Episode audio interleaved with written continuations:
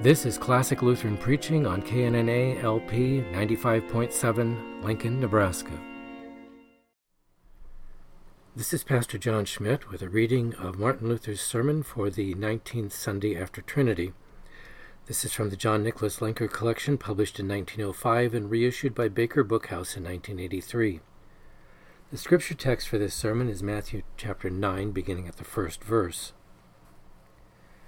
And he entered into a boat and crossed over and came into his own city. And behold, they brought to him a man sick of the palsy lying on a bed. And Jesus, seeing their faith, said unto the sick of the palsy, Son, be of good cheer, thy sins are forgiven. And behold, certain of the scribes said within themselves, This man blasphemeth. And Jesus, knowing their thoughts, said, Wherefore think ye evil in your hearts? For which is easier to say, Thy sins are forgiven, or to say, Arise and walk. But that you may know that the Son of Man hath authority on earth to forgive sins. Then saith he to the sick of the palsy, Arise and take up thy bed and go into thy house. And he arose and departed to his house. But when the multitude saw it, they were afraid, and glorified God, who had given such authority unto men. Thus far our text.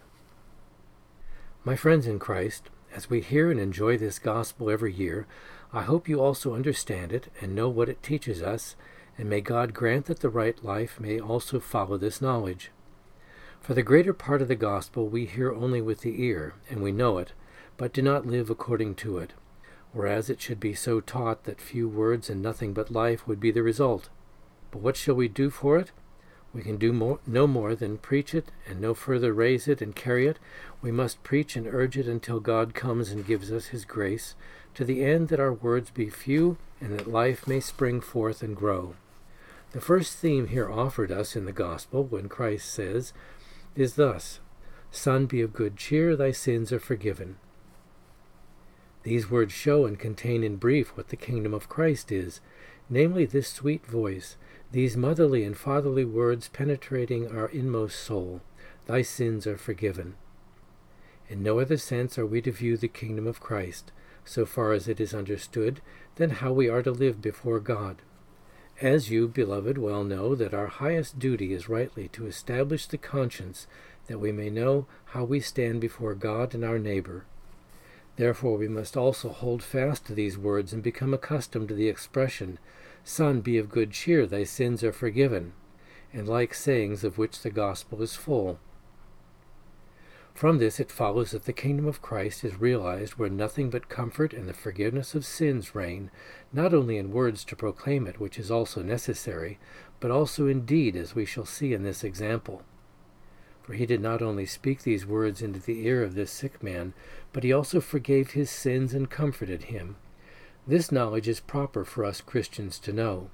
It is indeed easily and quickly said and heard, but when it comes to the test, the light is early extinguished, and Satan soon leads us astray, as you here observe that the scribes undertake to destroy this knowledge. I have often said, and will say always, that you should beware and properly learn the character and nature of the kingdom of Christ.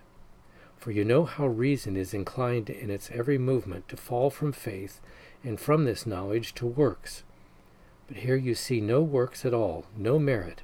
Here there is neither command nor law, there is nothing more than the offering of Christ's assistance, his comfort, and his grace. Only kindness meets the man sick of the palsy. Therefore, if the kingdom of Christ is to grow, we must keep out of it with the law and not be busy with works. For it is not in harmony with it to say, Go out and run hither and thither and atone for your sins. You must observe and do this and that, if you will be free from sin. But directly, without any work and law, out of pure grace, your sins are forgiven. Therefore, it is beyond the sphere of the kingdom of Christ to urge the people with the law. But we receive such things only with the ear and on the tongue, and it enters not into the depths of the heart. For sin at all times still hangs about our necks. It clings firmly to us, as St. Paul speaks of this in Romans 7 and Hebrews 12. But in death we will experience it. Of this class are at present our fanatics who boast of the Holy Spirit and pretend they would do better some of whom are also in our midst, listen to us and contend that it is not enough for us to preach only faith and love. Yea, they say, You must do better and climb much higher. How high then must I climb? You must destroy pictures, you must kill the ungodly, and do whatever they propose. This filth now enters nearly every community where the gospel has just been planted. These tares of Satan will also come to us, as I have often warned you. Take heed that you remain sound in your knowledge, in the true doctrine of Christ, for this knowledge and light is soon lost. Thus I say, my friends, and would beseech you not to esteem that Spirit great who proposes to you any kind of work, call it what you may, even if it would raise the dead, which they have not yet been able to do. And how is it that they say, We must kill the godless? Even if Moses commanded it, that you must really do it, what sort of Christians are you then? But by this you shall truly experience which spirits are of God and which are not. For if you give me a work to do, it is not the Holy Spirit who does it, but he goes and first brings me the grace of Christ, and then leads me to works. For thus he speaks, Thy sins are forgiven, be of good cheer, and the like. He does not first insist on works, but first leads up to God through his sweet word and grace, and does not immediately refer you to do some work, but later you will find works enough to do unto your neighbor. But the fanatics soon torment us with works, and profess to have a nobler spirit.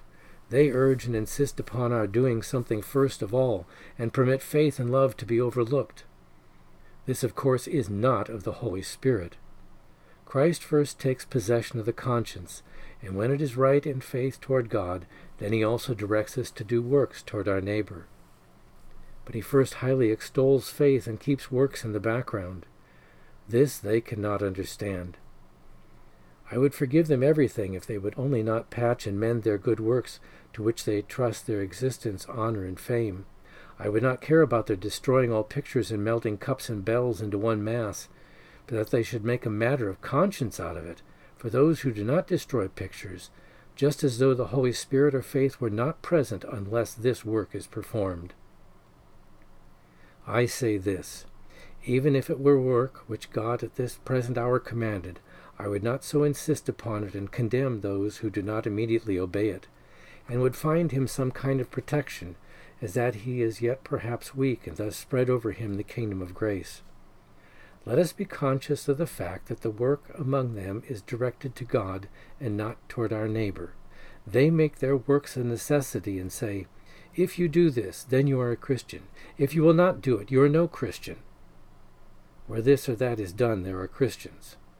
And the fame follows their work that they want to be esteemed better than others. Now you have the true light, therefore be warned, prove the spirits.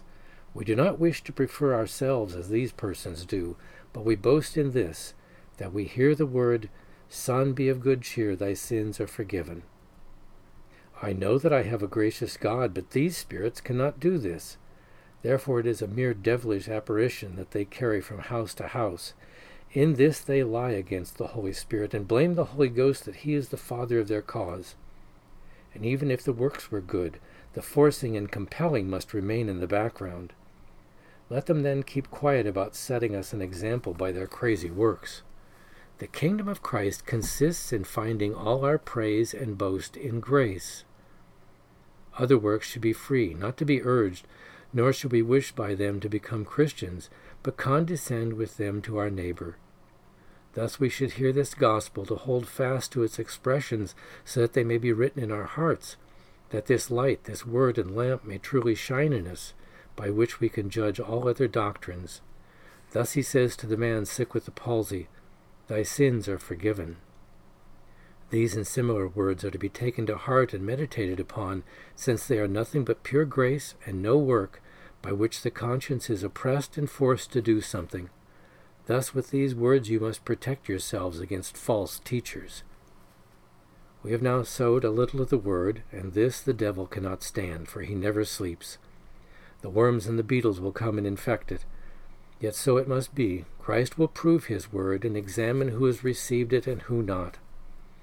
Therefore, let us remain on the right road to the kingdom of Christ, and not go about with works and urge and force the works of the law, but only with the words of the gospel which comfort the conscience.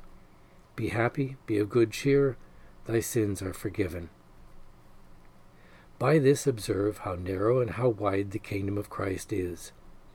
Few there be who so receive the word that it tastes good to them and judge themselves by it, and who understand what is said by, Thy sins are forgiven.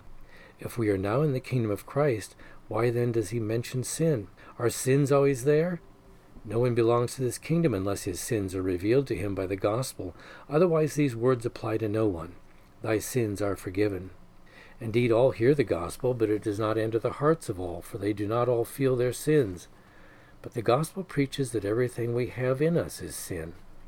Therefore, it also offers comfort. Forgiveness of sins is here. If I am to receive forgiveness of sins, I must have knowledge of sin. Forgiveness of sins is nothing more than a few words in which the whole kingdom of Christ consists. There must be sins, and if we are conscious of them, we must confess them. When I have confessed them, forgiveness and grace are immediately present. Before forgiveness is present, there is nothing but sin. This sin must be confessed that I may feel and know that all that is in me is blindness.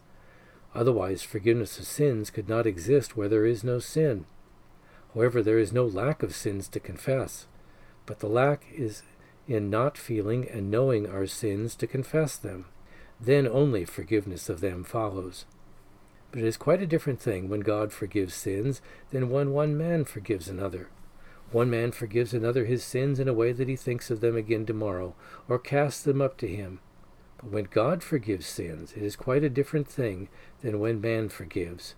For God condemns no one. He banishes all wrath from him. Yea, he no more thinks of the sin, as he himself says in the prophet Isaiah chapter 43. Now, if this wrath is gone, then hell, the devil, death, and all misfortune that the devil may bring with him must also disappear. And instead of wrath, God gives grace, comfort, salvation, and everything good that He Himself is. Sin is pure unhappiness, forgiveness pure happiness. The divine majesty is great, great is also that which it forgives. As the man is, so is also his forgiveness. But you must know in your heart how great these words are in which you now know how to trust, yea, for which you can cheerfully die. But only few rightly receive these words, therefore there are but few true Christians. This then is the kingdom of Christ, and he who possesses it thus possesses it in the right way. Here there is no work, but only the acknowledgement of all our misfortune and the reception of all the gifts of God. Here there is nothing but simple comfort. Here the words are continually heard. Be joyful, let not your conscience be troubled because of sin. Or, because you have not done a great amount of good, I will forgive you all. Therefore it is not by merit, but it is a simple gift. This is the gospel upon which faith depends, through which you grasp and keep these words, so that they may not have been spoken in vain. For we have no other comfort of which God tells us to boast than that God says, Be of good cheer, be comforted, for I forgive thy sins, and in my forgiveness you can glory and rejoice. Here then you have reason to boast and rejoice, but not in your own works. This the works righteous person cannot do, for honor always follows, as they have said, honor follows virtue as the shadow follows the man. If it is the honor of works, whether man or God has commanded them, it is nothing. If it is the honor of the works God does in us, it is all right, as Psalm 118 says. The right hand of Jehovah is exalted, the right hand of Jehovah doth valiantly as though he should say, In this will I boast and glory, namely, in that he has exalted me out of death, hell, and all evil. Works righteous people have not this glory, for they have not the word. But as the work is, so is the praise. They urge and compel us to depart from the word to human work. But the Holy Spirit urges us from our works to the word. The former boast of their works, the latter where the Holy Spirit is. Rejoice internally in the heart with God that He has done this work, and they remain clinging to grace and attribute nothing at all to their own works. Thus the scribes do here. When they heard these words, they said among themselves, This man blasphemeth. For this is the nature of the holy gospel and the true word of God, where it is truly believed, that it is blasphemed on both sides, and the whole world would destroy it as was the case in the time of the apostles, and as our raging princes do now, who simply wish it were dead entirely crushed and destroyed with all those who preach and confess it. This, however, is the least persecution. The other persecution is much worse, which takes place among us as it also did in the apostolic times among the apostles. So too our country squires who enjoy the gospel with us and do not want to be followers of the Pope, but to be regarded as Christians, they must plunge into it. So furious they are that they boast of the gospel, and yet they trust in their works. And here the Holy Spirit must be called the devil, there the beautiful Spirit, but we must venture to say, their cause is not just. Then they will say again, Your cause is not right, for the wicked spirit does not rest unless it is praised. We have a Lord of protection. He will successfully accomplish his works. Paul calls all false spirits bold and proud. Yes, in their filth with their protectors they are proud and impudent. Otherwise they are the most cowardly villains that can be found. When they are to appear and answer for their conduct, they cannot produce a single answer. Among themselves they are bold and venture to catch God in his own word, but when it comes to the test they simply despair. But the Holy Spirit stands firm, checks their buffeting, makes us bold and courageous, comforts weak consciences, and says, Be of good cheer, thy sins are forgiven. The true spirit is bashful and becomes bashful in the sight of God, as Christians do who bow before God, honor him, and are not proud. But before tyrants the Holy Spirit encourages them, so that they fear neither tyrants nor devils, and are not frightened, even if they tore their heads from their shoulders but in God's presence they fear and tremble like a rustling leaf. But alas, I see the great mass of people are only concerned about continually hearing without understanding what is said. And when the time comes that they should give an answer, they stand like the pipers and can answer nothing. And thus we also go forth to execution. We must endure such assaults and factious spirits and cannot change it. Nevertheless, we may well comfort ourselves with the thought that we have the true foundation, that our cause is right and theirs wrong.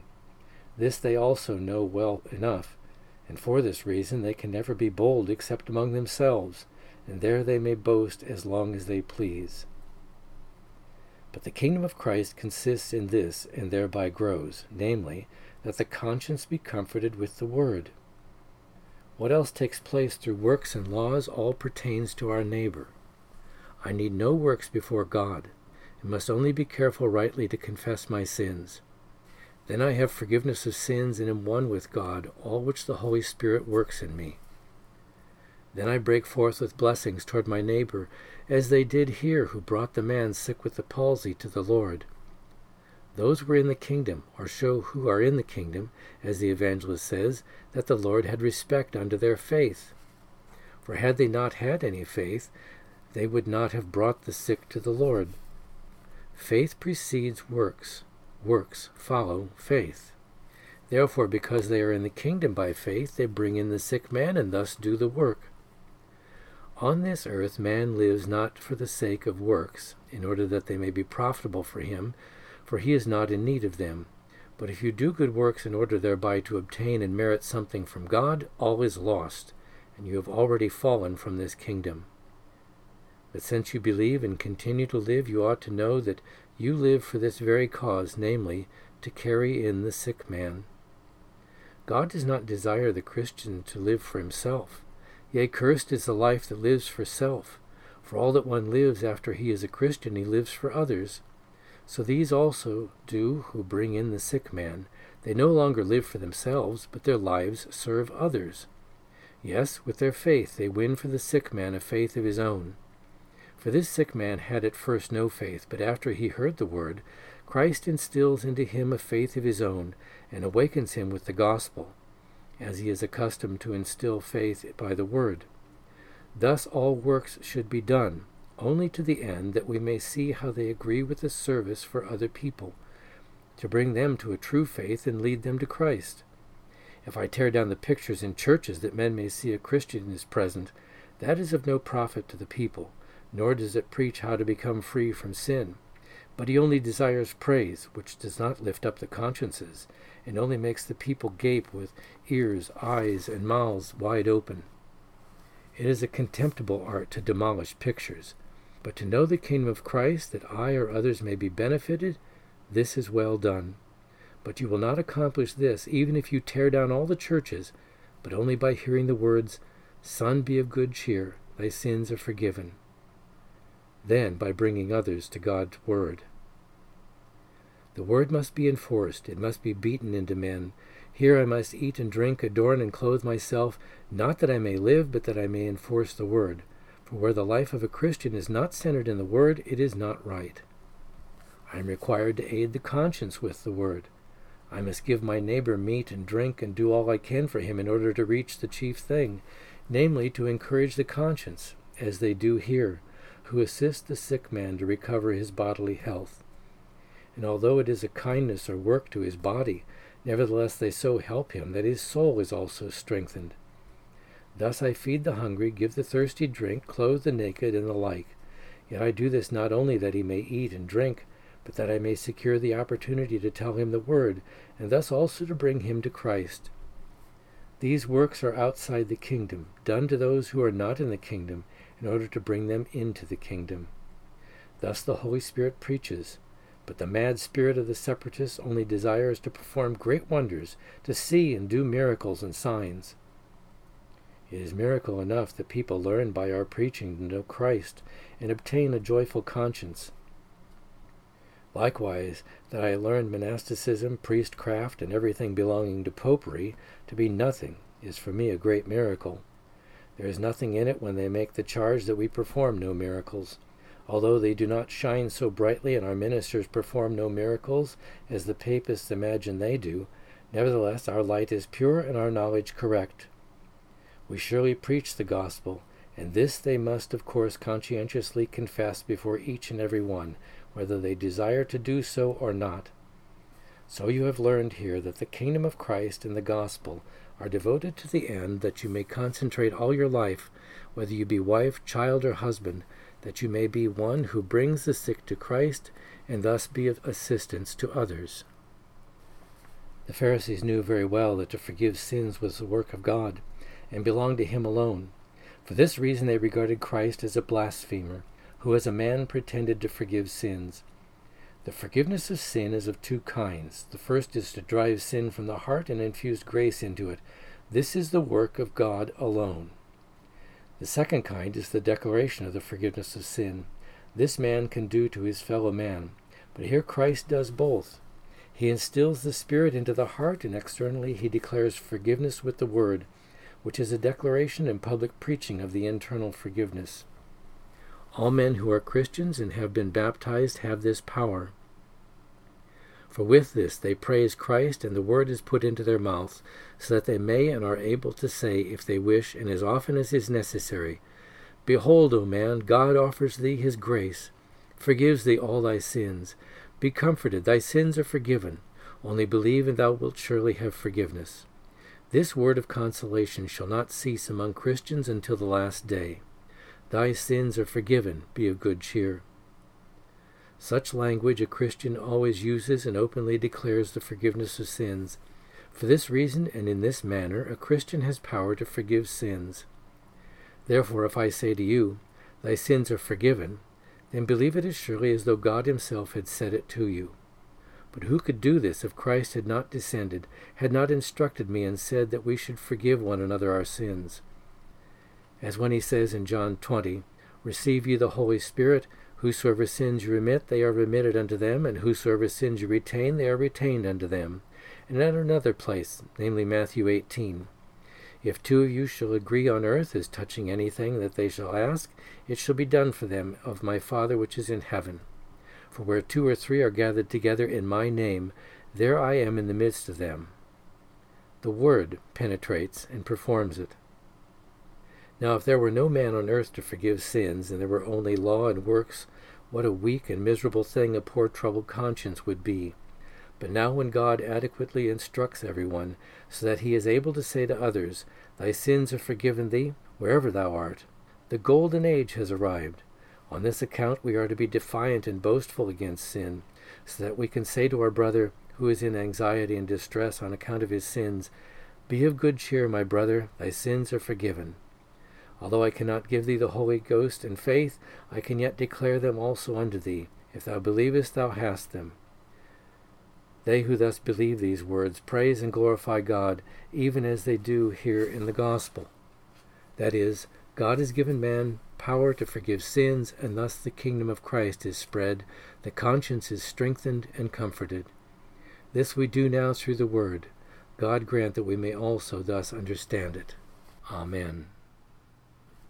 This has been a presentation of classical Lutheran preaching from the sermons of Martin Luther, the John Nicholas Lenker collection of 1905 and reprinted by Baker Bookhouse in 1983.